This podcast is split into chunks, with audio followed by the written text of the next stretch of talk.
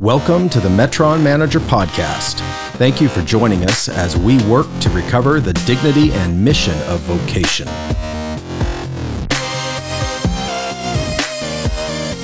Learn more at metronmanager.com.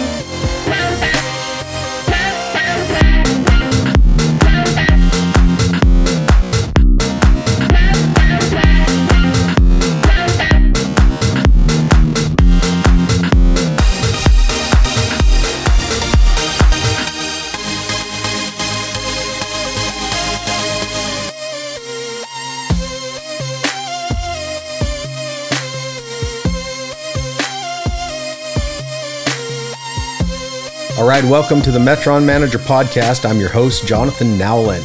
It is Thanksgiving here in the United States of America, and we have much to be thankful for, even in the midst of a lot of hardships and a lot of difficulties in this last year. You know, if we're born, we have a chance to know the Lord and live forever with Him. That in itself merits the most thanks. Definitely worthy of thanksgiving. 1 Thessalonians 5:18 says, in everything give thanks, for this is the will of God for you in Christ Jesus. Okay, so here are some areas of everything, as the scripture says, that we can apply this command of thankfulness to, according to scripture. So ask yourself this question Are we thankful for our work? Colossians 3:23 says, "Whatever you do, do your work heartily as for the Lord and not for people." So here's a question Do we work hard as if we're doing the work for the Lord if we believe the job is actually from the devil? The scripture says, whatever you do, not just the fun stuff, not just the stuff we want to do, but whatever we set our hand to do. Thankfulness is really to be the posture of our heart when we encounter the Lord. Where do we see that in scripture? Let's look at Psalm 100, verse 4 the scripture says, Enter his gates with thanksgiving and his courtyards with praise. Give thanks to him and bless his name. Every courtyard actually belongs to God, everything is his. Every metron, you could say. So in the new covenant, Jesus resides in you, the presence of God resides in you. And if you've accepted the Lord and you walk with the Lord, Christ actually lives in you. You are the new covenant temple. Since we no longer enter a physical temple to encounter God, the courtyards and the gates are in the spirit, so to speak. Inside your heart is where you can now boldly approach the throne of grace and abide with your Father God. This is where we encounter God. This is where we interact with the presence of God. What we can apply from Psalm 104 here in the New Covenant is that thankfulness is the posture of our heart and how we're known to make an entrance, you might say, when you come before the Lord. What flag are you flying, so to speak, when you approach boldly before the throne of God? One might reflect here and evaluate, you know, by asking this kind of question What stands out about the entrance I make into the presence of God? You know, everybody makes an entrance, so to speak, when they arrive in a certain space or in a room or at church everyone notices something about that person. So when you approach boldly the throne of God in the spirit, what do the heavenlies recognize about you? What do they see? Do you approach boldly with thanksgiving and praise, as is referred to in Psalm 104? So, what stands out about the entrance I make into the presence of God?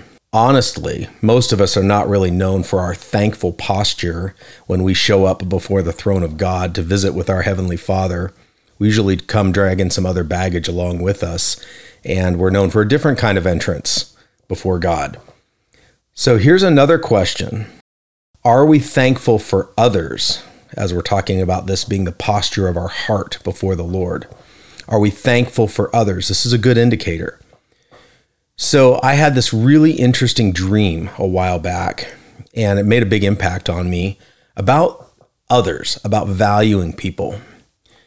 So in my dream, I was going to grocery shop, probably at like Whole Foods or some grocery store like that, and I was in the produce department and I was getting my groceries together, I was shopping, I was getting ready to go check out.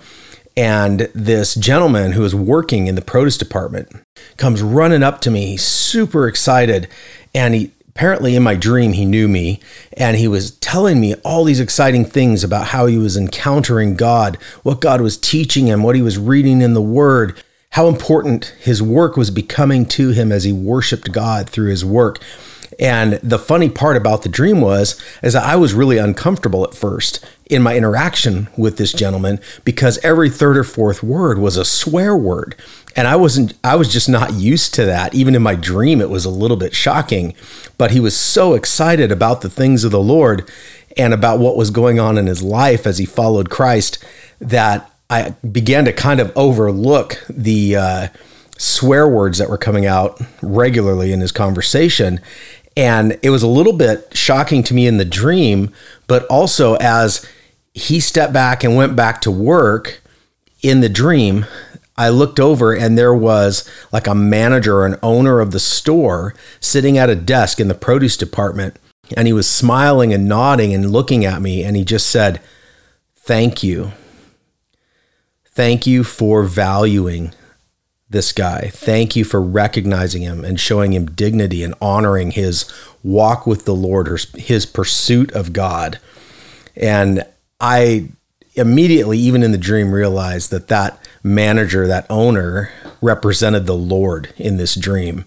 And just how grateful he was, how thankful God actually was about how I reacted and treated and honored this gentleman who was sharing with me uh, regardless of his invasion upon religious language norms with his swearing.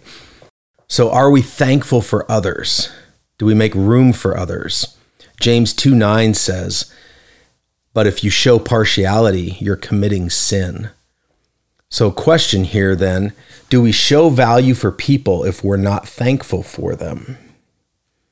Thanksgiving dinner is coming up with your family, so think about it. Do we show value for people if we're not thankful for them? People can tell if you're not thankful that they're there. How many of us will be eating Thanksgiving turkey with a void in our soul, a void of thanksgiving for another person? A person that God is actually thankful for, and that God wants to thank you for how you treat them. Do you know that God is thankful that you're alive? He's also thankful that your annoying, drunken uncle is alive. The simple acts, such as how you treat people and interact with them, really matter to God. You're his hands and feet, you're his rep, and often his voice to people. You represent him here on earth. You represent him in your Metron. You represent him at Thanksgiving dinner. So there are two leading indicators of whether or not we're cultivating a posture of thanksgiving, whether we're cultivating this spirit of thankfulness into the culture of our metron, of our space.